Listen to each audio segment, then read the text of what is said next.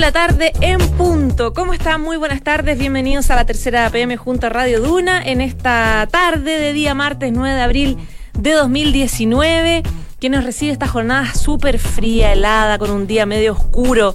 16,7 grados de temperatura en la región metropolitana. Se espera para hoy una máxima de 18 grados, pero ojo que mañana va a subir un poquito más, bastante más la temperatura, entre 6 y 26 grados. Y de hecho, eh, para el jueves 28 grados la máxima. Así que va a estar todavía agradable un poquito de sol. Vamos a revisar las principales noticias, los principales reportajes y notas que ya están disponibles en la tercera PM. ¿Qué está pasando en el Congreso con la reforma tributaria? ¿Hay acuerdo para aprobar la idea de legislar? Hasta ahora la cosa está súper complicada. El Ejecutivo apuesta por la DC, senadores socialistas están pidiendo una especie de moneda de cambio. El gobierno solicita ayuda a la oposición asegurando que es por el bien de Chile. Los detalles de la decisión del Ministerio de la Vivienda de cambiar el, el, nombre al Parque Fluvial Renato Poblete, que enfrenta acusaciones de abuso sexual, fallecido él, y una investigación canónica. Además les vamos a contar de este curioso caso de una familia a la que le cobraron con Red Compra una misa fúnebre durante un velorio. Hubo disculpas después del episodio en una parroquia de Las Condes, pero generó un escándalo bien importante. Emilio Santelices, el ministro de Salud, otra vez horquillado y en el ojo de la moneda. ¿Qué pasó ahora? Está pagando costos por la renuncia del superintendente de salud, Ignacio García Huidobro, quien salió súper cuestionado por aceptar a las ISAPRES retrasar la disminución de costos de un grupo de usuarios en sus planes. Se dice que Santelices sabía de esta decisión y que en Palacio están medio incómodos. ¿Cuáles fueron los argumentos de la primera ministra Teresa May ante los miembros de la Unión Europea para pedir un mayor aplazamiento del Brexit? Alemania y Francia quieren garantías de Londres, que parece que consumió su reserva de credibilidad. El presidente de Bolivia, Evo Morales, amplía su apuesta por el litio. Ahora lo ofreció a inversionistas de Emiratos Árabes. Generó alianzas con empresas alemanas y chinas para la fabricación de baterías eléctricas. Les vamos a contar también de la lucha de una familia chileno-sueca por recuperar a sus nietos al borde de la muerte en Siria. Son siete niños de mamá chilena. Ella y el papá de los niños eran parte de ISIS. Ambos murieron. Su abuelo ha intentado traérselos para salvarlos. Hasta ahora ha sido imposible. Este tema les va a interesar. Clásicos en streaming. Criterion lanza una plataforma con más de 500.000 películas justo en un año en que Apple y Warner van a lanzar el mismo servicio para competir con Netflix. Dos de la tarde y tres minutos, vamos, es que me enredé, me río porque me enredé con mi bufanda, pero ya estoy perfecto para comenzar de inmediato con eh, uno de los temas principales que les contamos eh, tiene que ver con la reforma tributaria, que todavía se está ahí debatiendo en reuniones claves en el Congreso y para eso tenemos en el estudio a Daniel Labarca, editor de política de la tercera. ¿Cómo estás, Daniel? Muy bien, muy buenas tardes, María José. Buenas tardes. ¿Qué está pasando en el Congreso? Se habla que había una reunión clave de la DC, que es como la apuesta más importante de la moneda. Claro, en estos momentos se desarrolla el, el almuerzo de la bancada de la DC, donde, su, donde debería quedar resuelta la postura de toda la bancada respecto a lo que va a pasar mañana en la Comisión de Hacienda. Eh, hagamos un pequeño resumen de esto. Este, la tramitación de la reforma tributaria, el primer paso recién se da mañana, después de ocho meses en que el, proyecto ha estado en la comisión, no ha estado tramitándose ocho meses porque estuvo entre medio el receso del febrero, ingresó en paralelo con el presupuesto, por ende los primeros meses tampoco se vio mucho. Eh, pero mañana se da esta primera votación, la DC resulta clave porque ya el resto de la oposición ha dado a entender que no va a aprobar el proyecto mañana, eh, después de la última propuesta que hizo el gobierno ayer, pero la DC está bastante disponible para dar los dos votos que tiene en la comisión, que son los diputados Ortiz y Lorenzini, con lo cual el gobierno lograría pasar esta primera valla, que es sacar el proyecto de la comisión y pasarlo a sala. Y ahí en la sala es donde se significaría la primera gran como la primera gran final del gobierno en reforma tributaria, que es eh, aprobar la idea de legislar en la sala con el riesgo de que si se rechaza, el gobierno tiene que retirar el proyecto y no volverlo a ingresar hasta un año después. Pero que en sala es más difícil que se rechace, tomando en cuenta que tienes más posibilidades de negociar con más gente. Tienes posibilidad de negociar con diputados particulares, puedes ir a buscar votos particulares, el llamado pirquineo de votos. Por ende, ahí el gobierno tiene mayores expectativas. Lo de mañana tiene una fuerte carga simbólica, eso sí, porque el gobierno está muy jugado con que se apruebe mañana, porque si se llegara a rechazar, sería una derrota política muy dura para el gobierno, asumiendo que igual el proyecto va a sala. Si se, mañana se llegara a rechazar, el proyecto va a sala igual. Pero sería muy dura la derrota política para el gobierno, ha invertido mucho capital político en esto. Eh, la la agenda política del gobierno ha estado marcada por esto. Hoy día el presidente Piñera en Talca habla de la necesidad de aprobar, hace un llamado a los patriotas, a los patriotas del Parlamento para que aprueben el proyecto. Por ende, lo de mañana tiene esa carga simbólica que, más que lo, lo que genera efectivamente legislativamente hablando. Em, si se llegara a rechazar, por ejemplo, quedaría muy complicada la situación del ministro de Hacienda, Felipe Larraín, y del ministro secretario general de la presidencia, Gonzalo Blumel, que son los que, han llevado, los que han llevado adelante la negociación con la oposición. Daniel, ahora, eh, las últimas encuestas respecto de cómo la ciudadanía está viendo la pega que ha hecho la moneda los últimos meses, las últimas semanas, dejan en evidencia que la gente no tiene mucha sintonía entre que no entiende, no justifica y no le gusta el tema de que la moneda esté tan centrada en la reforma tributaria. Entonces, la pregunta que cabe aquí es, ¿por qué se ve como una suerte de obsesión del gobierno de intentar aprobar mañana la idea de legislar? Primero por lo que tú dices que este va a ser un proceso bastante largo y hay posibilidades en la sala, en sala, etcétera. Y segundo porque la ciudadanía está diciendo céntrese en otras cosas que nos afectan directamente como previsional, por ejemplo. Según el propio gobierno, eh, la importancia que le da la reforma tributaria tiene que ver con que es un eje central de su programa de gobierno. Fue una promesa de campaña de corregir la reforma tributaria que impulsó el gobierno de Bachelet en 2014 y porque es parte del core del gobierno finalmente, o sea, es un tema de, eh, de crecimiento, el tema de, impulsar la, la, la inversión, eh, temas que son muy propios de un gobierno de centro derecha y de este gobierno en particular, pero que evidentemente le genera dos flancos al gobierno. Uno con la opinión pública, porque efectivamente esto es un tema árido, que la gente no entiende de buenas a primera. Eh, es distinto, por ejemplo, a la reforma de pensiones. La reforma de pensiones la gente tiene mediana claridad respecto a qué representa para ellos. Ellos quieren tener mejores pensiones. La reforma tributaria se diluye un poco y esto lo reconocen en el propio gobierno, que les ha costado transmitir por qué es importante para el ciudadano de pie la reforma tributaria. Por ende, ahí hay un flanco, pero el otro flanco es con la gente de su propio sector y con, lo, con el mundo empresarial, mm. que presiona al gobierno para que no siga cediendo de una reforma que ya les parecía un poco aguada porque parte de la base de que no le va a bajar los impuestos a los grandes empresarios. Claro. Eh, el impuesto corporativo, mejor dicho. Y por ende, ya existía un recelo respecto a esta reforma y el gobierno, para lograr el apoyo, tiene que seguir haciendo concesiones a la oposición. Entonces, ya desde la derecha y desde el mundo empresarial dicen que complicaba una reforma que finalmente no va a ser lo que tendría que haber hecho. Por ende, el gobierno está casado por su programa de gobierno eh, y, por lo mismo sigue impulsando la reforma, pero efectivamente tiene va a asumir costos eh, asociados. Entre ellos, y el más importante, es que es un tema que le va a seguir copando la agenda, por lo menos durante todo el 2019. Consideremos que recién pasa a la sala, después tiene que volver a la comisión para discutirse en particular cada una de las propuestas de la reforma, después tiene que pasar de nuevo por sala, ir al Senado, donde todos suponen que en el Senado se va a dar una nueva cocina, porque ahí la oposición tiene expertos en Hacienda, senadores expertos en Hacienda con mayor poder de negociación, y donde la oposición en el Senado sí actúa en bloque. Que es más ordenada. es más ordenada que la, que, la Cámara. Y hay negociadores ya emblemáticos como Ricardo Lagos Weber, como Carlos Montes. Exactamente, Carlos Montes, Ricardo Lagos Weber, Jorge Pizarro. Ahí por lo menos te nombro tres eh, negociadores históricos de este tipo de, de proyectos. Por ende, como resumen, lo que uno podría decir es que mañana el gobierno se juega una ficha importante. Yo diría que la tiene básicamente viabilizada ya con la, la DC. La DC ya ha dado señales de que va a aprobar mañana. Pero esto no termina mañana, esto está recién partiendo, en realidad. En estricto rigor, esto está recién partiendo. ¿Qué pasa? Hoy día desde el Partido Socialista advertían a la DC que si votaban la idea de legislar, la relación se iba a afectar un poco. Hay varios en, la ex nueva mayoría que están planteando acá, esto es una, una prueba de fuego para nosotros. Si estamos ordenados, eh, nos va a ir bien para otras cosas de aquí en adelante y si no, nos vamos lejos en el fondo. Claro, esto tiene mucho que ver con lo que se firmó hace dos semanas, con, se firmó hace dos semanas con eh, los pisos mínimos Después de la elección del presidente de la Cámara, Iván Flores, toda la oposición, todas las bancadas de oposición firmaron un documento donde fijaban posturas comunes respecto a una serie de reformas. La DC siempre ha dicho, es, nosotros nos interesa la unidad opositora, pero nomás nos interesa la unidad de la bancada.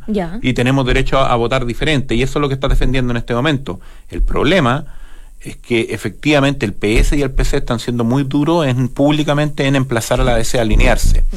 Yo no sé si esa discrepancia tan profunda se va a dar mañana en la comisión o se va a dar realmente en la votación en sala, donde ahí puede haber mucho desmarque, más desmarques de diputados y ahí se puede eh, consolidar esta idea de una oposición muy desordenada en la Cámara. Eh, eh, y bueno, la pregunta también que cabe es, eh, ¿qué tan dañada puede quedar la relación entre la moneda y la oposición con este debate, tomando en cuenta que hay otras, hay otras reformas que también están siendo súper complicadas, complejas, como por ejemplo la reforma a las ISAPRES, que el gobierno se autoimpuso una presión de presentarla este, este, este, mes. que tiene a Santelice, que hoy día suspendió su agenda porque está de cabeza en eso, em, y da la sensación de que, claro, la, relación queda como media estirada, un poco tensa. Viene, viene tensionada mucho la relación entre el gobierno y la oposición. La oposición efectivamente ha logrado un mayor orden, entre comillas, y por ende ha logrado emplazar al gobierno en distintas materias. Sin ir más lejos, en la propia tributaria, el gobierno ha cedido mucho para lograr los votos de la oposición, porque la oposición está más alineada. Por ende, yo creo que el gobierno tiene un, un tema en el Congreso eh, el resto de la reforma va a tener eh, dificultades similares en pensiones. Ya el la oposición ha dicho que no está dispuesta a aprobar, el proyecto tal como está, que pide separar la votación del pilar solidario distinto a una, una gran ley de pensiones. Y seguramente en todos los proyectos de ley va a pasar más o menos lo mismo porque la oposición advierte que ha logrado un poquito más de unidad que el año pasado y que por ende a partir de eso puede generar mayor presión sobre la moneda. Claro, que hay algunos puntos en común en el fondo. Exactamente, exactamente. Ya pues, Daniel Labarca, veremos cómo nos va entonces con la reforma tributaria. Muchísimas gracias. Que esté muy bien, buenas tardes. Buenas tardes. Esto es La Tercera PM con María José Soto. Dos de la tarde y 12 minutos. Viene entrando al estudio Angélica Baeza, que es periodista de la tercera.com, y nos va a contar sobre esta decisión que tomó el Ministerio de la Vivienda de cambiar el nombre finalmente al Parque Fluvial Renato Poblete, que es un parque maravilloso que es, Santiago Centro todavía, ¿cierto? Quinta Normal. Ah, ah alcanza Quinta Normal, es verdad. Eh, claro, que está como pasado el, eh, la estación Mapocho, bastante más. Claro, y colinda con el Parque de los Reyes que es maravilloso, pero que ahora, claro, a propósito de estas acusaciones en contra del fallecido Renato Poblete, el, parque estaba súper rayado, lleno de insultos, generaba división. Fue el argumento que se dio. Pero Angélica tiene muchos más detalles. ¿Cómo estás? Bien, ¿y tú? Bien, pues. Bueno, no, quedamos impactados, en verdad. Fue una noticia que no se esperaba. Se conoció hoy día un poquito antes de las 9 de la, de la mañana. Y bueno, el argumento eh, responde a lo de la división aquí en verdad eh, que el parque siguiera teniendo el nombre del jesuita causaba dolor en las víctimas. Entonces, eh, el gobierno, después de darse un tiempo, que es lo que dice eh, Cristian Monkever, que ellos se dan un tiempo para reflexionar, deciden cambiar el nombre, por lo tanto, sacar la placa que estaba en el parque y además la estatua. Que es una estatua gigante. Ya no está y estaba toda rayona, ¿no? Sí, está, está en pésimas condiciones, en verdad. Después que se, se hicieron públicas en enero las, las denuncias, eh, no, la estatua daba pena. Sí. Y ya no está. Sí, se hizo el anuncio y minutos después, solamente queda el parque fluvial, no queda nada de Renato Poblete en, el parque. Claro. Ahora, eh, hablaron los jesuitas al respecto y valoraron un poco el tema y recordemos que hay una investigación también respecto de Renato Poblete que hasta ahora no hay ninguna concreción respecto de, la veracidad de las acusaciones, digamos. Claro, es, un, es una investigación que se inició en el mes de enero después de conocía la primera denuncia eh, por el abogado Waldo Baum que lleva el, proceso y eh, después de avanzado esto aparecieron más denuncias la primera denuncia eh, que se conoce es de una mujer de 53 años de la actualidad y ella es, profesora de teología en la Pontificia Universidad Católica y eh, los abusos eh, habrían sido cometidos cuando ella tenía 20 años. No son solamente abusos sexuales, sino que también de abuso de conciencia y de poder. Y de ahí se suman estas otras denuncias que obviamente todavía sin nombre ni nada, y la investigación está en curso. Eso hoy día recalcaba en el comunicado de la compañía de Jesús, que todavía están en indagatoria, me imagino que en tomar declaraciones, ¿Cuánto tiempo revisar en documentos. eso? Desde enero. Desde enero, claro. Sí, y estas tú sabes que son muy largas, así que no creo que haya un cierre eh, o una, un pronunciamiento de la iglesia muy pronto al respecto, al respecto de eso. ¿Qué va a pasar con esa estatua tan gigante? ¿Cuántos metros tenía la estatua? Se Una va, se va a fundir. De hecho, está ahora en la bodega del Parque Metropolitano. Ah, ya. El ministro anunció que se va a fundir y se va a hacer otra estatua eh, que tenga que ver más con el nombre nuevo del parque, que es Parque de la Familia. Ya, perfecto. Entonces se va a hacer otra estatua que va a quedar ahí, se va a donar, pero ya fundida. Ya, ahora, si, si el informe o la investigación canónica no genera resultados, qué complicado haber tomado una decisión así. Ahora, eso comentábamos en la redacción hoy día, de hecho, eh, el gobierno es bien prudente y recordemos que cuando fallece el padre Renato Poblete en el año 2010 de, un, de un paro cardíaco, el presidente Piñera sale a decir que lamenta obviamente el deceso del, del religioso y que su intención en un momento era nombrarlo capellán de la moneda. Por lo tanto, había un buen lazo de cercanía. Entonces nosotros nos imaginamos que si efectivamente el gobierno decide tomar esta, esta determinación, es porque efectivamente las denuncias son eh, verosímiles. No creo que se vayan a basar simplemente en una acusación sin argumento y sin peso. Mm. Y que, bueno, y que además generaba esta división que tú planteas ahí en, el mismo parque. Sí, y además que la misma bonito. congregación dice es que estaban de acuerdo y que generaba división y para qué. Claro. ¿Para qué seguir provocando dolor? No importa, mejor deshagámonos del nombre. Angélica, te quería preguntar de otro caso que Ah. generó harta polémica. ¿Qué pasó en una parroquia, la parroquia San Patricio de las Condes? Sí, la que está ahí ¿Cuándo fue? en ¿Qué fue? Isabel la Católica. Esto fue ayer. Eh, estaban haciendo, una familia estaba haciendo una misa eh, fúnebre, había, había- muerto la, la abuelita de la familia, la matriarca. Y eh, la misa estaba programada para las nueve y media de la mañana y ya tenían todo el compromiso con el cementerio, o sea, había todo un cronograma a cumplir. Y resulta que cuando la familia estaba ahí esperando que ingresara el párroco para empezar la, mm, la sacristía, entra una mujer que la familia la identifica como la secretaria del, del- del cura a cobrarles el servicio. Y les dice que si ellos no cancelan el servicio, el cura no va a empezar la misa. En medio del. de- En medio. De, de todo. Está- imagínate la capilla con el ataúd, digamos, ahí mismo. el ataúd ahí mismo y la familia y los amigos sentados. O sea, aparece esta mujer, pide la, la- cancelar la cuota, que son de 40 mil pesos, para la misa, porque ya habían cancelado 40 más por el uso del recinto. Y uno de los hijos, el tío de, de, de Nieto que cuenta esta historia a través de redes sociales y que habló con la tercera PM, se para con su tarjeta Red Compra y tiene que ingresar a la oficina que estaba al lado del féretro, la oficina, para cancelar el, el servicio. Ay, tenían red compra. Tenían Ayer red tu- compra. Tuiteó como impa- impactado. ¿Y esto por qué generó.? Bueno, primero, se sabe en general que la iglesia cobra por estos servicios, cobra por Sí, un matrimonio, por por, un bautizo, bautizo, por el uso de la instalación. Es más, el momento en que se exige el pago, es el desatino de esta Claro. mujer. Bueno, él tuitea esta situación directamente con arroba Iglesia Santiago, se comunican con él y es el mismo obispo auxiliar Cristiano Cagliolo que lo llama por teléfono y le ofrece disculpas y le dice que va a exigir las explicaciones del caso al párroco eh, para que cuente bien qué pasó y el, el protocolo a, a realizar en ese, en ese momento. Él igual quedó tranquilo, porque al menos lo llamaron, pero el disgusto y la pena en ese momento, imagínate. Claro, podrían haberlo hecho antes, en una instancia. Eso es lo que dice él. Si ya habíamos estado del día anterior velando a mi abuela, ¿por qué no se acercaron en algún momento a cobrarnos el servicio siendo que ya habían cancelado Claro. los 40 mil anterior? Del arriendo de la iglesia, digamos. Sí, falta de ti, no po, Totalmente. Totalmente. Si no es una, es otra. Es otra, totalmente. Ya, pues, Sí. Angélica, muchísimas Ya. gracias. Vale, gracias a ti. Que tengas buena tarde. Chao. chao. Estás en la tercera PM con María José Soto.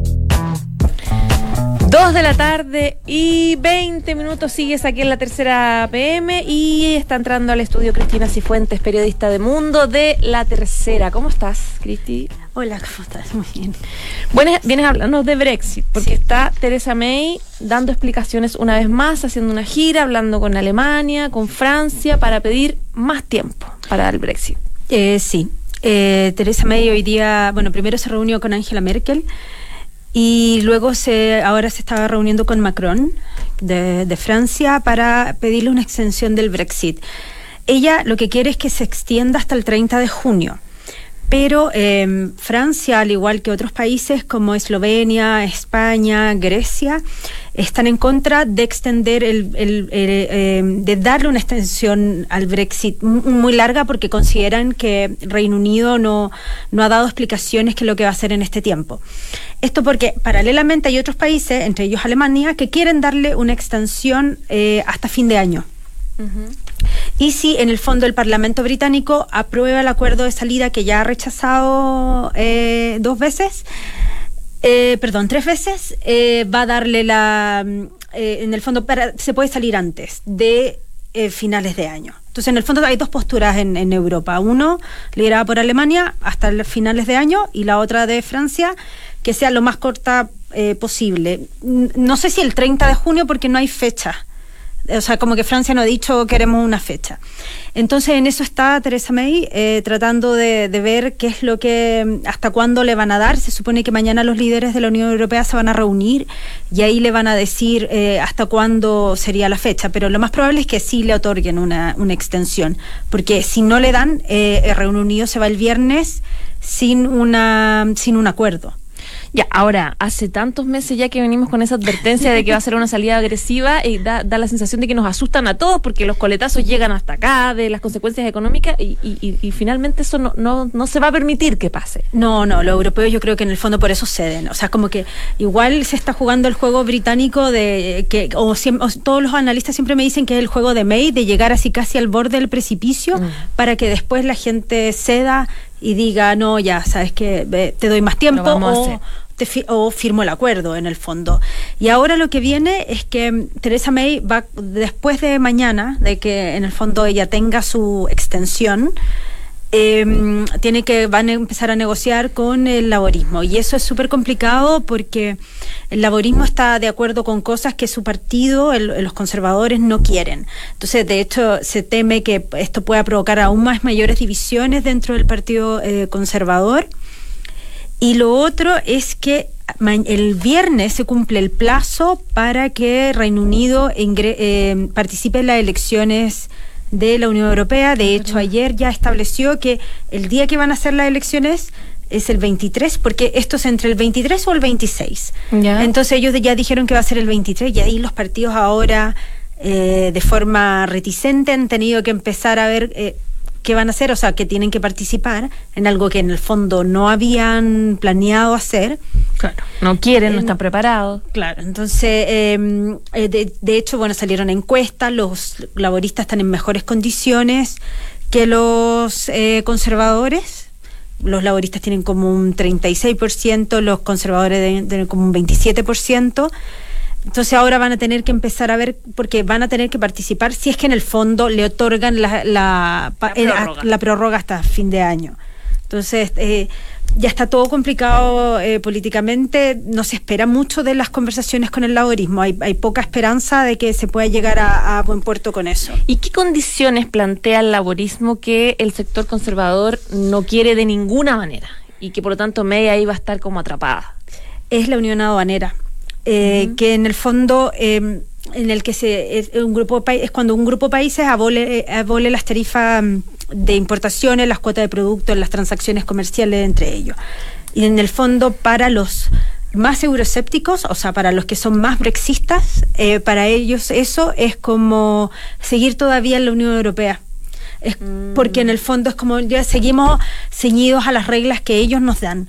Entonces no tiene para ellos ningún sentido eh, haberse salido. pero para los laboristas esto les va a permitir, en el fondo, que no, no provocar tantas disrupciones al momento de, de, salirse. Y, y lo otro, lo que ellos también abogan es, en el fondo, ayudar a la, a la movilidad de las personas y de los productos, porque eso, eh, eso es algo que a, lo- a los británicos, les, a, los, a los que estaban a favor de la permanencia, les duele mucho.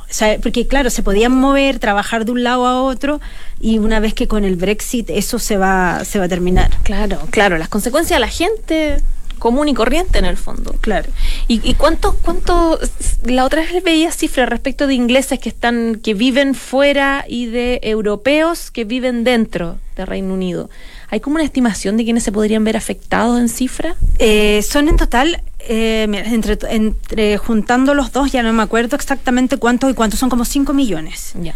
Eh, que están divididos entre los que viven, entre británicos viviendo en la Unión Europea o eh, europe- eh, del Europeos bloque, viviendo, claro, claro. En, en Reino Unido. Yo he hablado con ellos, hay gente que está muy preocupada. eh, de- yo he hablado con, con británicos viviendo en la en el continente, entonces con gente que vive en España, gente que vive en Francia. El punto es que cada país tiene que resolver qué es lo que va a pasar con ellos. O sea, España, por ejemplo, les tiene que decir, ya, yo te doy un permiso de trabajo, eh, qué es lo que va a eh, en- cuál va a ser su estatus migratorio. Claro, y algún beneficio van a tener que tener especial, no puedes sacarlos así Porque de un día para otro. Pero ellos tienen miedo que sí, que en el fondo queden en el limbo. Ya Holanda ya está toma, ya, ya, ya tomó medidas. Ahí eh, existen otros países que, claro, que han empezado como a, a regularizarlos, pero eh, no todos. Entonces, por eso en el caso de España, que no, que no había pasado nada, me dice, yo no sé qué voy a hacer. Tengo que ir a inmigración. ¿Qué- ¿Qué voy a hacer el día que en el fondo nos vayamos? no sé qué va a pasar conmigo, porque obviamente ellos van a pasar a ser un tercer país como Chile, entonces van a quedar fuera. Imagínate, hay jubilados, por lo general los británicos, como les gusta el buen tiempo de España, muchos tienen así villas eh, en el sur de España y pasan sus vacaciones allá. ¿Qué va a pasar con las pensiones? Claro.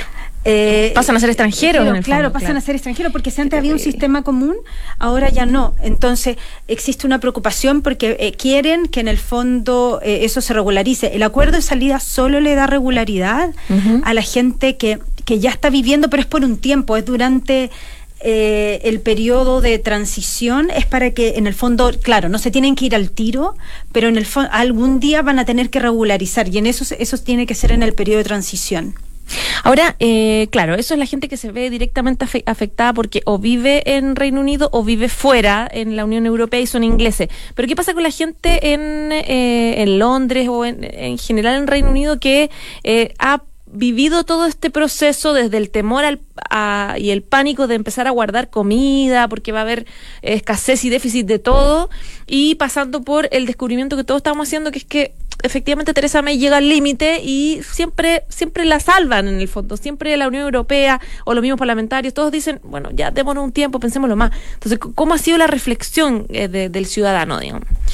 Bueno, en Reino Unido tiene una ahora eh, una división inmensa, eh, porque por un lado están los de la favor de la permanencia, que ya están cansados de esto, y que quieren que en el fondo se haga una segunda votación, tanto del acuerdo de May como si en el fondo si quieren seguir perteneciendo a la Unión Europea o no. Como que son dos, son ahí dos preguntas. Entonces, eso por un lado ellos ya están cansados y porque todo el día, todo el día se habla de eso, no hay de otra cosa que y se además hable. que la pregunta básica también que no se hace es, eh, me imagino que el gobierno tiene que andar en otras cosas. Hay problemas de salud, yo creo, Es que de previsión, todo- de todo- eso todo eso está quedó- todo paralizado. Todo quedó paralizado. Llevan dos años en los que, por ejemplo, si yo estoy eh, acostumbrada a leer la prensa británica, antes hablábamos del déficit en salud, ya como del FONASA, del Claro. FONASA británico, ya el déficit y todo, que los médicos, que los sueldos, un montón de problemas. Nada. Ahora, por ejemplo, pasa a segundo plano, hay una oleada de, mm, de, apuña- de puñalamientos que hay en, en, en las afueras de Londres. Claro, obviamente las noticias lo cubren, pero todo siempre sigue secuestrado por el, por el Brexit. Entonces, Claro. por otro lado están la gente, los, los, los brexistas, que en el fondo están muy enojados que tam- porque ellos se quieren ir. O sea, el- ellos se quieren ir de la Unión Europea, se votó hace dos Cueste años. lo que cueste. Mm. Claro. Entonces, y, y- y existe eh, también lo que se le llama la ansiedad por el Brexit, porque esto mismo del, del terror de irse a un, un Brexit sin acuerdo, de, que, de la incertidumbre, de que no se sabe lo que va a pasar, la, la libra se ha desplomado Mm. eh, desde en los dos últimos dos años, entonces ellos ven también cómo su dinero ha perdido valor. Eh, eso se dan cuenta del momento que viajan. O sea, basta que vayan al continente, cuánto les daban por, por una libra, cuántos euros le daban y ahora casi le han Tan dado. distinto era antes, digamos. Claro, la le, van a- le dan mucho menos. Mm, Entonces, claro. eh, con eso eh, existe en, en el ciudadano común, están muy divididos. O sea, yo creo, me dicen que se pueden ar- se arman hasta peleas, sí, hasta peleas familiares, las típicas cuando hay Se polarizan, polarizan- claro. claro, un país está muy polarizado. Mira. Porque, claro, en los trabajos y todo, de gente que, claro, la que estaba a favor del Brexit, la que estaba en contra, contra. o quienes cambiaron de parecer también. Porque también hay bastantes que votaron a favor del Brexit y, Y se arrepienten. y se arrepintieron porque se vieron engañados, no sabían por lo que estaban votando. Entonces, claro, esto por eso se cree que va a provocar un gran daño en